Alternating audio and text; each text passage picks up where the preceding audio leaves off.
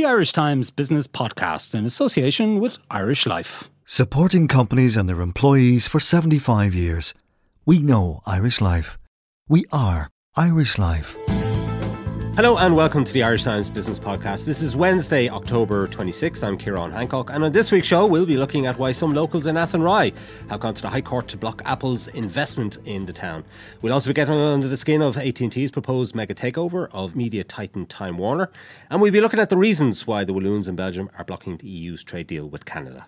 Now, we'll start with Apple. And earlier this week, Mark Paul, the business affairs correspondent of the Irish Times, headed to Athenry in County Galway to gauge local opinion in the town on the decision by some locals to seek a review of a planning decision in favour of Apple's 850 million euro data centre. Here's Mark's report. For many small Irish towns, the economic recovery has been slow to arrive, and the effects of the last recession are still being felt.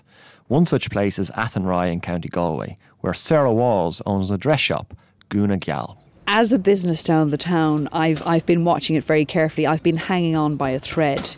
The last year has seen improvement, but it, it's not like the big developed areas, the big city areas. Athenry is only a 15 minute drive from the bustling city of Galway, but economically it is a million miles away. Commercial activity is slowly picking up, but the unemployment rate remains stubbornly high and well above the national average. Then, in February last year, Apple announced its intention to invest 850 million euros in Athenry. The tech giant wants to build up to eight data centres on a site near the town, creating up to 300 jobs during construction and 150 more upon completion. The news was greeted with joy by the town, especially amongst the local business community. Well, I, I, think there was a kind of a frisson of excitement in the town at the time because we went. John Moylan is in charge of sales at SIP Energy, which makes energy efficient panels in the town. Having an open evening in the Raheen Woods Hotel, and basically they were laying out what they were proposing to do and what at the time they were proposing to put planning in for. Uh, we went down to see, you know, what it was, and obviously being a local business, to see is there any way that we could then become part of that process and get onto the Apple supplier chain. Apple applied for planning permission, which was granted by Galway County Council. A handful of objectors then lodged appeals with An Bord Pleanála, which finally gave the green light in August of this year. But now the project has hit another snag. Ciarán Cannon, the local Fine Gael TD, explains. It's now transpired there there are two and possibly three people um, who have now um, asked for a judicial review. They've gone to the High Court, uh, sought judicial review of the decision, um, which is very, very disappointing. Uh, if you travel around this town, um, you will find it very difficult to find anyone who is opposed to this development. In, in the main, people are exceptionally supportive of it. The three objectors are seeking a judicial review, which could delay the entire project by up to 18 months or perhaps even longer. Their application for a review will come before a judge next month. The objectors include two local residents and one landowner from Wicklow. Their objections include environmental concerns such as power usage, noise, and air quality. They also raise concerns over whether Apple followed proper procedures when compiling its environmental impact statement. The spectre of a further delay appears to be a source of great frustration to the vast majority of residents in the town. Extreme frustration. It really is so frustrating the way that this huge project can be held up and possibly scuppered altogether by a very small group of people who don't seem to realise the majority really, really, really want it. Um, so, frustration extreme and and quite a, a, lot of angry people as well. The anger of many local residents has been vented on a Facebook group called Athenry for Apple. The town has a population of about 4,000 people. More than 1,400 people have signed up to the Facebook group. Many express the fear that Apple will simply get fed up and move elsewhere. We're now with the potential where a judicial review, if it goes to a full review and an 18 month cycle, means, I mean, if I was a cold hard businessman in their position, you'd have to look having passed the barrier required twice, you'd have to say, hold on a minute, why do I have to do this the third time? The, the message, I suppose, that, that, it would send out is that um, the west of Ireland is incapable of supporting this kind of data centre de- uh, development, in, in fact, any kind of large industrial development, when the, the opposite is actually the case. On the same day last February that Apple announced its Athenry investment, it also announced a similar project in Denmark. While the Irish project remains mired in planning issues, the Danish data centre is already half built. Apple is believed to be considering further investments in Denmark. Meanwhile, in Athenry, local business people are hoping Apple remains patient. And we need we need to move forward. Athenry, it's a medieval town, but we don't want to be stuck in medieval land forever and ever. We, we need to move forward. We need Apple. We want, we actually majority want Apple. Mark, thanks for that report. Uh, very interesting. You would think, on the face of it, an 850 million investment in a small town in the west of Ireland, uh, 300 jobs in construction and 150 permanent positions on completion. You would think that Athenry would be biting the hand off Apple, but some locals are obviously objecting. So where does it go from here? Um, well, the, the, case is due for mention in the High Court on November the 8th. Um, as I said, we've, as we said in the report, there are three objectors um, um, who are seeking a judicial review. They don't have a judicial review yet, but what they do have is leave to apply for one, permission from the court to apply for it. Um, so that's due for mention on November the 8th. So at that stage, um, they could be knocked back completely, um, um, or it could uh, it could move closer towards a full judicial review. And if that's granted, um, there will be a delay of probably at least eighteen months. Now the fear is whether or not Apple will stick around to see that process through. Um, and we know, uh, and we know from our own sources here in the Irish Times that they've already made contact with senior Irish enterprise officials and expressed concern and frustration on IDA alarm. officials. Uh, uh, uh, yeah, enterprise officials, uh, state enterprise officials. They've they've they've they've expressed alarm and concern about the possibility of another long delay and, and, and you know the ramifications that that might have for the future of the project. Mm. So I think there's a lot at stake here for Athenry. Um, um, and you know when I visited the town, I really did get the distinct impression from all of the people that I spoke to um, that you know the majority of the town seems to be well up for this investment. Um, but look, the people who have lodged objections are entitled to due process. They're entitled to resort to the courts if that's what they want to do. Do you know um, anything about the nature of their objections? Um, well, because it's a judicial review, they're not objections based based upon planning. Um, they can only seek a judicial review um, um, on the basis that the rules weren't followed by An Bord allegedly. Um, um, so they can't ask the judges to make a better planning decision than the planning officers of Bord Pleanála. Judges aren't planning officers. Um, so it has to be based around the environmental impact statement, for example, and, and, and, and the rules that were followed in relation to that. We don't know the re- we know the reasons of two of the objectors, the two objectors who live locally in Athenry, because they outlined all of their objections in documents followed on Pleanála the other objector, the third objector, um, who uh, owns a tract of land in County Wicklow, um, we don't know what his objections are. He didn't object at An Bord Pleanála stage, um, but he has been joined with the other two objectors by the High Court, and all three are up for mention now yeah. November the 8th. It sounds from your report as if you know 98, 99% of the locals are in favour of this uh, project. Is it democratic that three people could scupper it? Well, I suppose the people of uh, of Athenry made clear to me when I was down there that you know they feel they're the voice of the majority, but their voice isn't being listened to. But look, this is what due process is for. I mean, everybody's going to get their day in mm. court. Um, um, but uh, uh, the you know the town has suffered pretty badly uh, uh, during the recession. At the time the announcement was made in February uh, 2015, unemployment rate in Athenry at that time was still 18 percent. It's only come down by a couple of percentage points since. So the town could do a little bit of a fill up. Um, yeah. and, and, the national rate, of course, is about 7.8 eight percent, so it's well above the. It's it's well above rate. the national. Yeah. It's well above okay. the national. Uh, there's a bit of a, a, history, isn't there, in, in Athenry of objections uh, to to developments. I mean, wasn't there a site for Aldi or Lidl or something? Yeah, uh, in the town centre that didn't go ahead. Yeah, last year there was a there, there was another uh, situation in Athenry where you know they, they, they, permission was sought to build a supermarket that would be offered to either Aldi or Lidl uh, in the centre of the town uh, last year, and, and most of the town centre business people were in favour of that because they wanted to draw footfall into the town.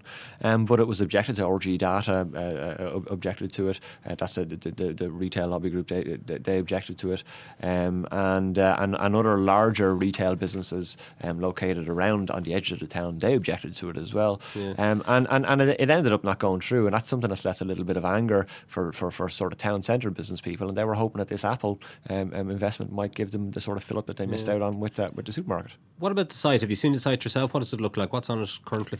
The Apple site, the, the site that's proposed is basically a Coillte forest at the moment, and it's about three and a half miles out of the town. You go um, um, through some uh, back roads, I suppose, is only how you would describe them. Um, but it's it, it's it's it's quite close to another uh, uh, larger road on the far side. There's a, there's a, a, school at one side of it, but the school principal is is, is all up for the development. Uh, she has no problems with it whatsoever. Um, it's it's it's currently it, it's not a site of great natural beauty, I have to say. Um, there's some beautiful, beautiful parts of Galway. This isn't one of them. Um, um, it's, a, it's, it's a site that has a mature Coillte forest on it. And um, when that's harvested, it's, it's just going to be left for M. Paul at irishtimes.com, by the way, uh, people of Athenry. That's his uh, email address if you wish to send any complaints uh, about what he's just said about your beautiful town. Um, Mark, uh, do we know where Apple uh, stand on this? Um, um, well, Apple Apple aren't making any comment at all because uh, because it, because it's gone legal because it's gone to judicial review. But we know they're concerned about the future of the project. Um, we know that they, they, they, they, want to push through with a project for Athenry. Um, we also know that on the same day they announced the Athenry project, they, they announced one for Denmark as well, a data mm. centre in Denmark, um, and and that project, whilst the Irish one remains mired in planning, um, the, the Danish project is, uh, is, is is already uh, half built. Um, so it just says a lot about the Irish planning process, yeah. and maybe maybe there's a little bit too much democracy in the Irish planning process. Maybe yeah, maybe. Uh, I mean, is there any danger that th- this could sour uh, the relationship that Apple has with Ireland? Because obviously we have this tax case um, that's going on with Brussels now. I know Apple and Ireland are singing off the same hymn sheet essentially uh, in that case, but you know, nonetheless, it doesn't. It can't it, help with relations. It doesn't look great for Ireland if Ireland uh, is unable to deliver large scale technology projects, infrastructural projects like this, for a country that prides itself on being the Silicon Valley of Europe and so on. Um, and Apple and the government are obviously pretty working pretty closely together on the on, on the European Union tax case. Um, it'd be pretty embarrassing for the, for some of the ministers involved there mm. if, in this case, um, um, if, if, if if permission was refused. But of course, uh, it's it's a judicial process now, and politicians yeah. can't interfere in that. We've got to let the courts do their work. It's kind of embarrassing when you consider that we're supposed to have a climate advantage in terms of hosting these data centres. We're supposed to be at an advantage to other countries, aren't we? That's right. I mean, there's lots of data centres in Ireland for technology companies. Microsoft has one, um, Yahoo has one. Lots of companies have one uh, uh, around Dublin. It's because of the climate. It's because it's freezing bloody cold out there, and uh, and and and it costs less money to keep these data centres cool. If you think about them, they're basically farms of computer servers, is what they are. They they throw off an awful lot of heat. Um, you've got to have good broadband connections, and you've got to have a good road network apparently to uh, to, to, to, build data centres in your country. And you've got to have a climate that works, and, and Ireland's climate apparently works for data centres. Okay, Mark, thanks for that. We'll take a short break now and return with a look at why the Walloons are blocking the EU's trade deal with Canada. Back in a few moments. At Irish Life, we can tell you that 49% of employees in Ireland don't think about tomorrow. They don't have a pension plan. We can help you help them. Because if you're involved in running your company's pension plan, we can administer it for you with our member specific investment solutions, online access for employers, trustees, and members, and always on smartphone apps. Just call one of our corporate team on 01704 1845. Visit irishlifecorporatebusiness.ie or contact your pension consultant to find out how we can help your company think of tomorrow. We know Irish Life. We are Irish Life. Irish Life Assurance plc is regulated by the Central Bank of Ireland. All information sourced for Irish Life September 2014. Welcome back. And now we're going to look at the reasons why Wallonia in Belgium has blocked the EU's trade deal with Canada. And I'm joined on the line now by Suzanne Lynch, uh, European correspondent for the Irish Times, and also by John Clancy, uh, a senior advisor with FTI Consulting in Brussels and Berlin. And John is also uh, was a former trade spokesman for the EU and the Barroso Commission uh, from 2010 to 2014. Uh, Suzanne, I might just start with you. Perhaps you could give us the backdrop uh, to this problem that the Walloons seem to to have with this trade deal that the EU wants to do with Canada? Yes, well, trouble has been brewing on this issue for about two weeks now. Um, the EU had been expected to sign off a trade deal with Canada that had been in negotiations for, for more than for seven years. And this was supposed to be uh, passed and signed on the dotted line in the last couple of weeks. There was a, a, special meeting of trade ministers that was set up, and then there was the EU summit last week. Uh, but uh, nearly two weeks ago, uh, the Wallonian Parliament in, in southern Belgium decided to block the deal. Now, there had been expectations that some kind of compromise would be reached. There has been frantic negotiations going on here in Brussels between the Canadians and the EU side uh, for the last week or so but as of yet, uh, no final, no solution has been found on this. Now, the, the problem is for Europe is that the, there is an EU Canada summit that has been in the diary for some time, uh, scheduled for this Thursday, the 27th, in Brussels. The Canadian Prime Minister Justin Trudeau had been scheduled to attend that. Um, now, less than 24 hours before that summit, um, the European Council President Donald Tusk is still saying it may take place. Um, and here today, Wednesday in Brussels, negotiations are still going on this afternoon. Um, but as of yet, uh, there has been no uh, breakthrough made on this. So, look, there are serious uh, issues here for the European Union. This is a real embarrassment for the EU. Um, the Canadian trade trade minister said last week, or said a few weeks ago, if the EU can't do a deal with Canada on trade, well then who can it do a, a deal with? You know, Canada is a very, very developed nation a G7 member. Um, this was supposed to be the easy one. And the European Union, unfortunately, has got a, a number of other uh, trade deals lined up, most particularly with the US, the TTIP deal that's running into problems.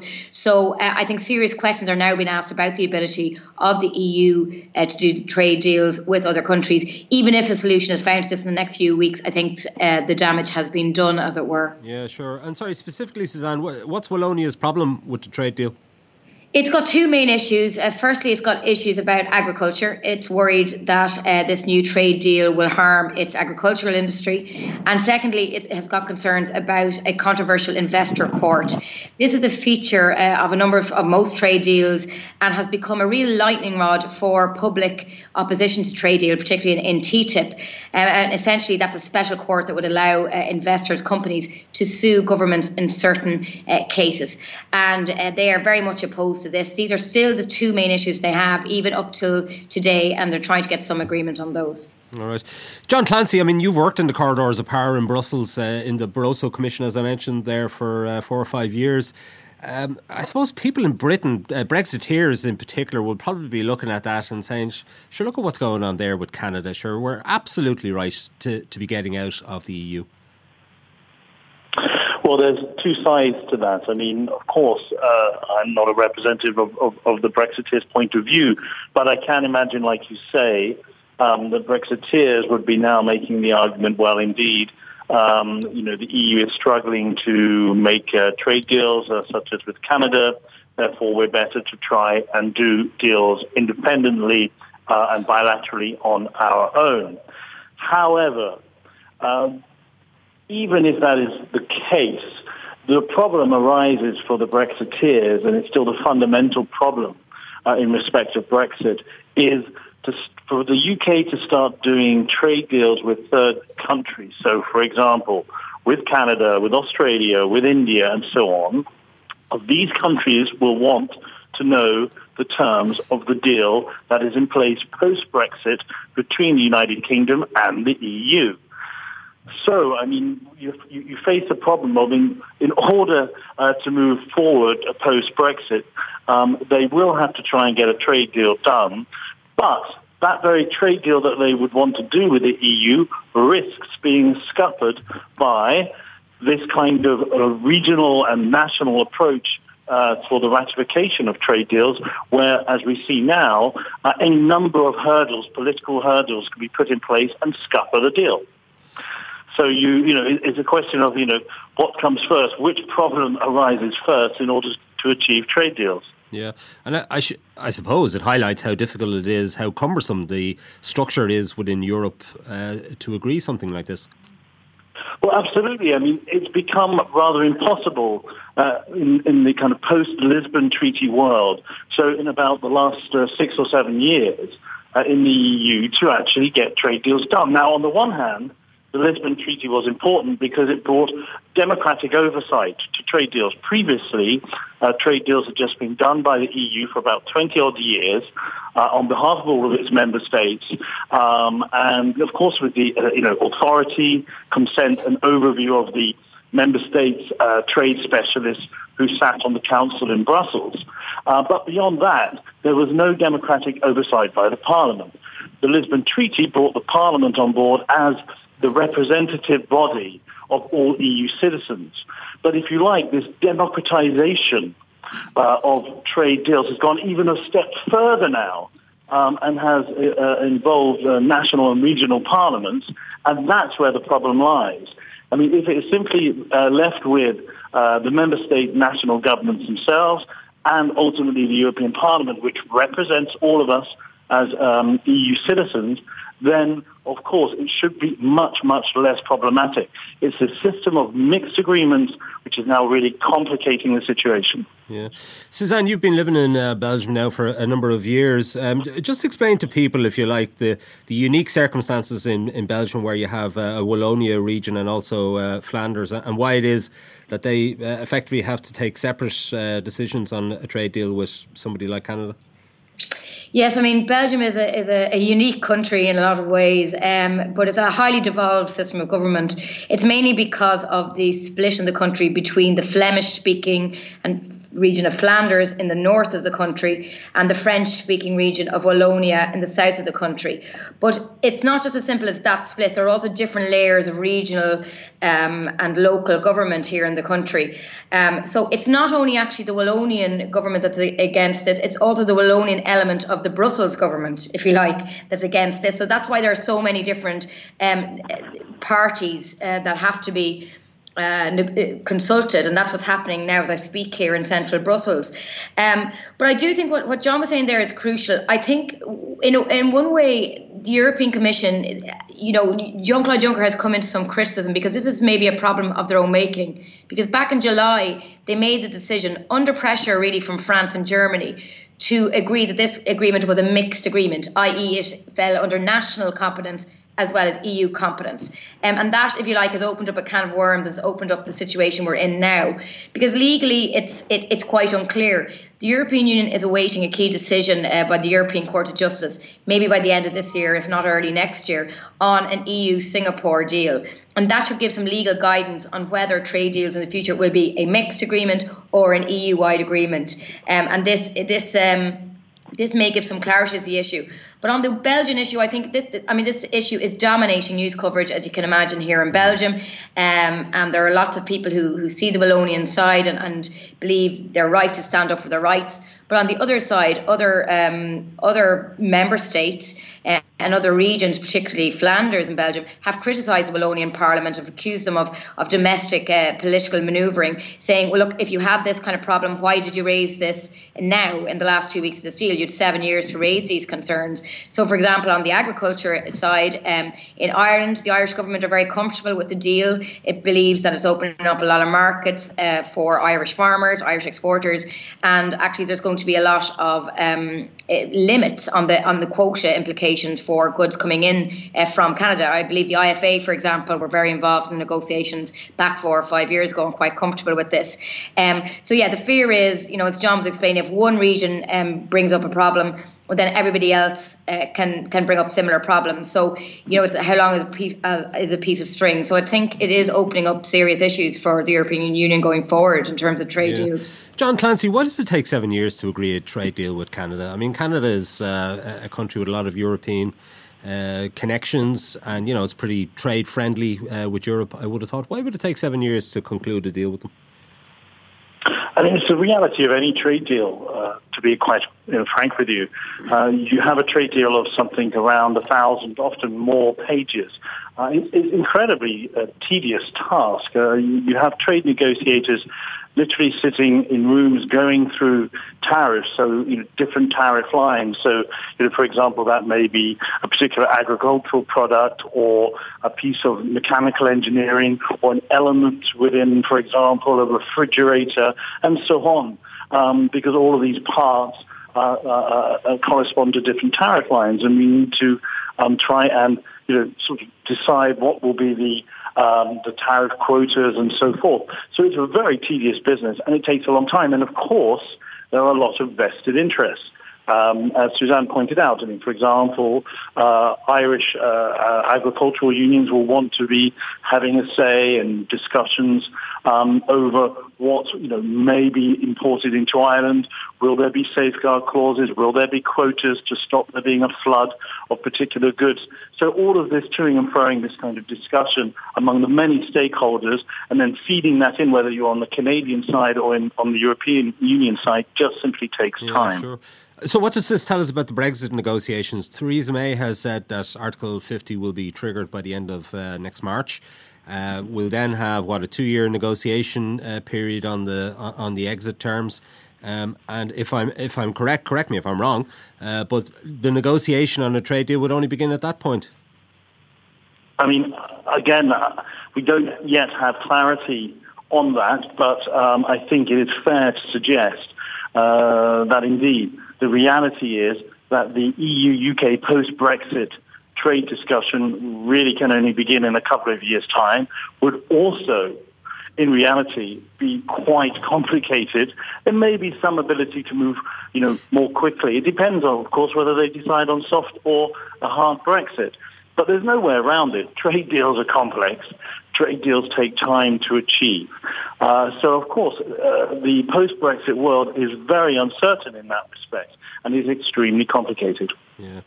Uh, Suzanne, uh, the EU has set up a negotiating team uh, to deal with the, the Brexit issue. What are you hearing about the time frame uh, that might be involved, and how is Ireland sort of putting its case for special arrangements given our close relationship, trading relationship with Britain? Yeah, well, firstly, on the issue of what next in terms of negotiations, I think we're seeing a, um, a multiple step process. We're going to see a withdrawal from by Britain by Britain from the EU, and then we're probably going to see the government, the British government, trying to get some kind of transitional arrangement that will tie them over until a new EU Britain trade deal is done. Um, if not, they will have to revert to WTO rules, um, which would uh, mean huge tariffs. Um, we think so. I think that's going to be um, the first thing, if you like, trying to get the transitional arrangement, and then negotiations will start on a new uh, bespoke uh, trade agreement. In terms of the uh, Brexit negotiating team, uh, the three institutions here in Brussels, the Council, the Parliament, and the Commission, have set up teams and uh, three men to lead those teams. Um, while a lot of the political direction will be given by the European Council, by Donald Tusk, as he, nego- as he consults with prime ministers. Uh, the European Commission will play a very central role here, M- much more of a role really than people, including myself, probably expected at the beginning of this. Um, but Michel Barnier, the former Internal Markets Commissioner, has been appointed as the point man by the Commission. He has assembled a team of around 10 to 15. That is expected to expand once the negotiations begin. Um, it is a concern that Ireland at this point has nobody on that Brexit team. Um, I understand there was moves by the um, by Irish representation by the Irish government to get somebody on that team. That hasn't happened yet. Now it is a good sign that Michel Barnier has been to Dublin, has, has already visited Dublin, and I believe those those talks went quite well. He met with the Taoiseach um, with uh, the Minister for Foreign Affairs and uh, Frances Fitzgerald, uh, the Minister for Justice. Um, Enda Kenny would know Michel Barnier going back a long way uh, through the EPP. They were both both vice president presidents of the EPP. So there would be good personal contacts there. Uh, but I think what is concerning for Ireland at this point, um, what I'm picking up here from talking to various people is that there is an issue now that Ireland is seen as perhaps too close to Britain. Um, Ireland obviously is going to be the most exposed country economically by far than any other country, uh, proportionally by Brexit. And um, it's it's going to want to keep Britain as close as possible uh, to promote a soft Brexit, if you like.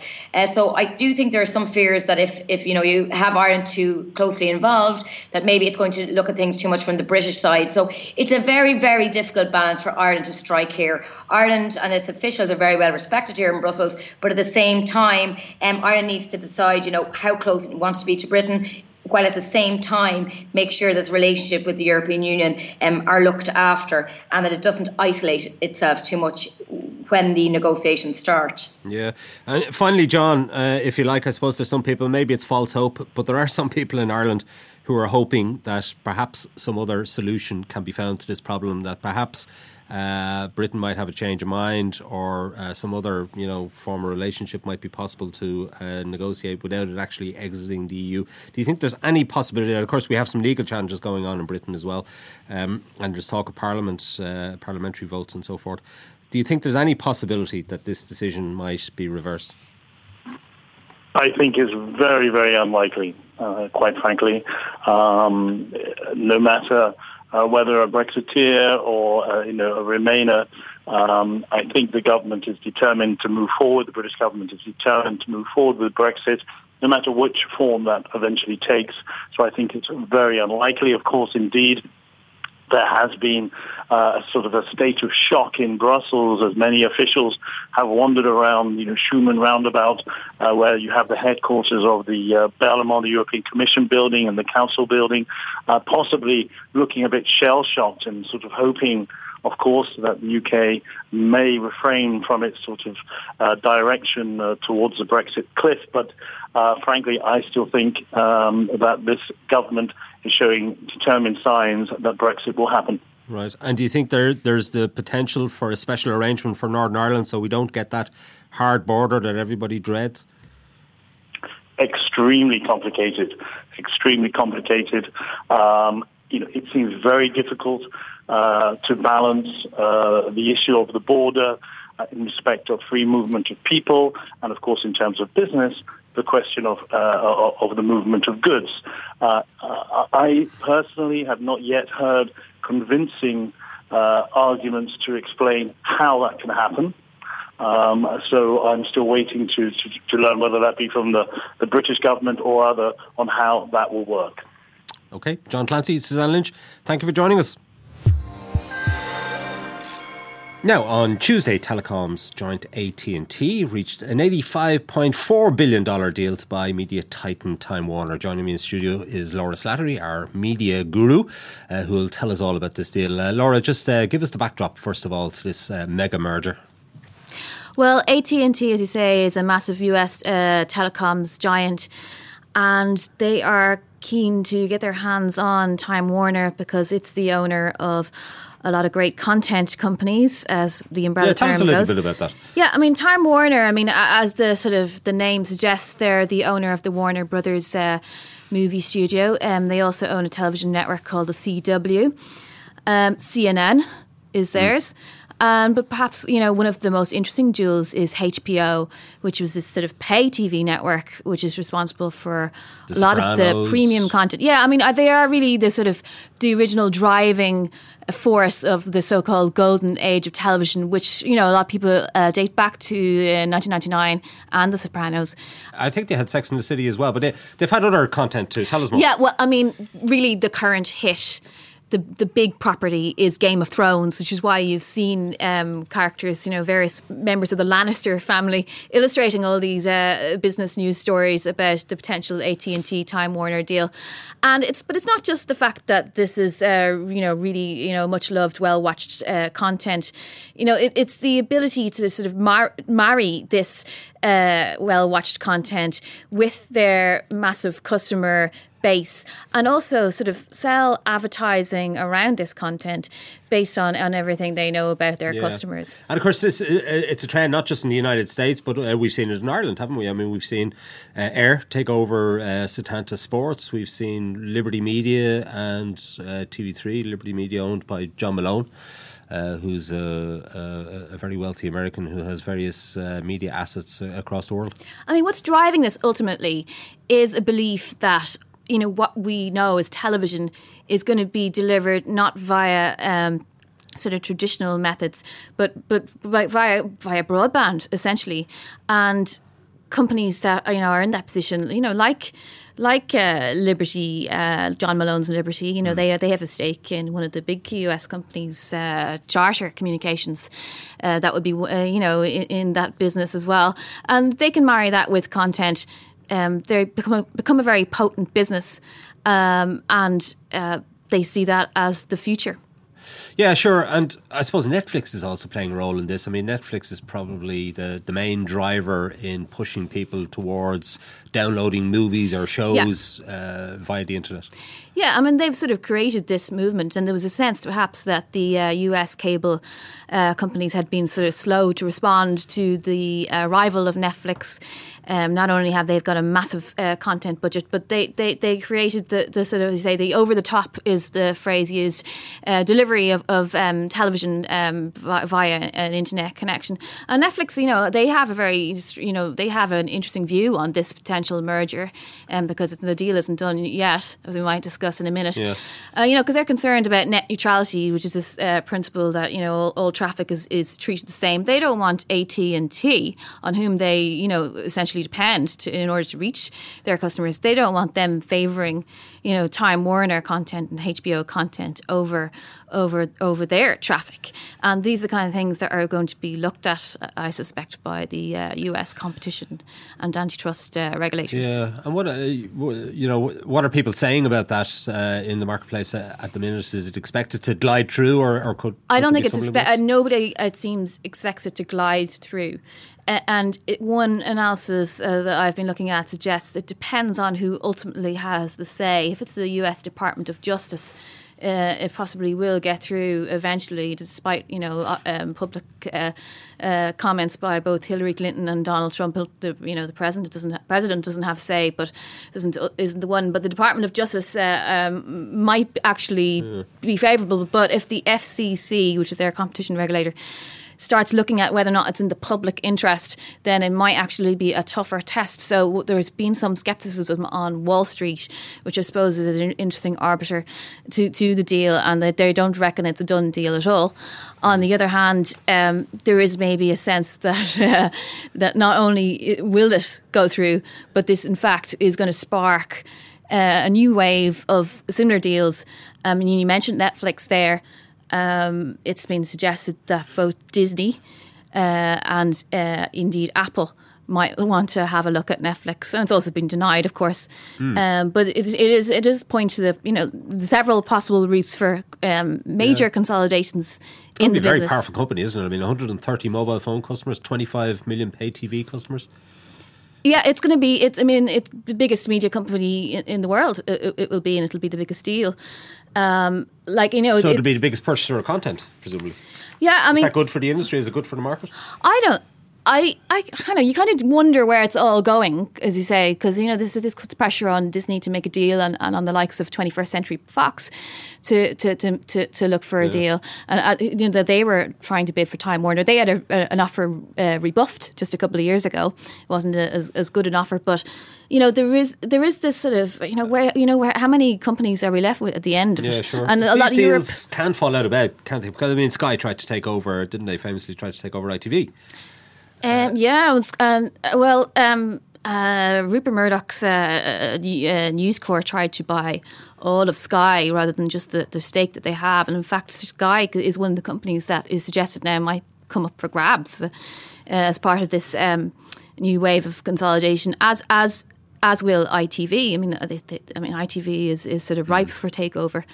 Uh, and again, our friends in, in Liberty Global have a bit of a stake there. Um, but it's all it's all kind of you know completely changed from the very kind of innocent days of 1989 when when Time Warner formed in the first place from from Time Inc. and, and Warner Communications. Um, these are companies with you know convoluted histories, but essentially both date back to the 1920s and the birth of mass media.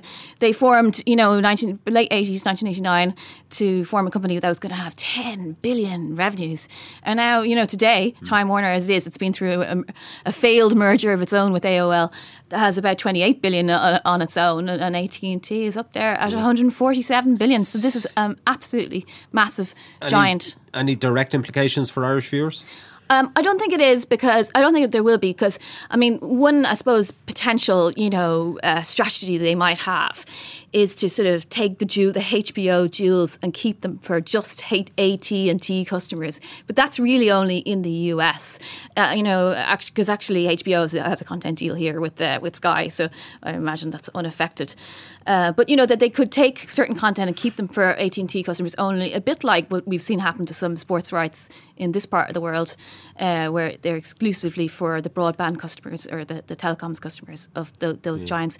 But it does. It's another example of the telco sector, kind of essentially, you know, showing their hand. They are more powerful in many respects than than, than sort of companies that come from a more traditional broadcasting background. Okay. What's the likely time frame for a year now on this? I think it's going to be some some months before I know. I, I, uh, there's a there's a Senate subcommittee due to hear hear about it soon, and I think it just depends on which route goes after that. Does it go does it go to the FCC or the US uh, Justice Justice Department? But it's there's there's uh, there's certainly some political pressure on it, but there is also then the the, the you know the, the, the corporate you know the, the the corporate will to sort of get a deal done, and you know, we still don't know. There's other companies, you know, haven't even mentioned yet, like Google. Um, but as I say, Disney and, and 21st Century Fox could make a move. Um, Netflix could be an interesting target, and there's these other smaller targets, as I say, ITV and even um, Channel 4 if they decide to privatise it in the UK. So there's a lot of kind of different assets that could be up for grabs, and as these companies try to put together uh, attractive content companies with their own uh, uh, telecoms space. All right, sounds like the makings of a good drama. Uh, we'll, we'll watch it unfold. Laura Slattery, thank you for joining us. Uh, that's it for this week from the Irish Times Business Podcast. My thanks to Suzanne Lynch, John Clancy, Laura Slattery, and Mark Paul. Uh, John Casey produced the show with JJ Vernon as the sound engineer. Don't forget you can get the latest business news straight into your inbox by signing up to our Business Today email at irishtimes.com. You can also follow the Irish Times business feed on Twitter and Facebook. I'm Ciarán Hancock. Until next time, take care.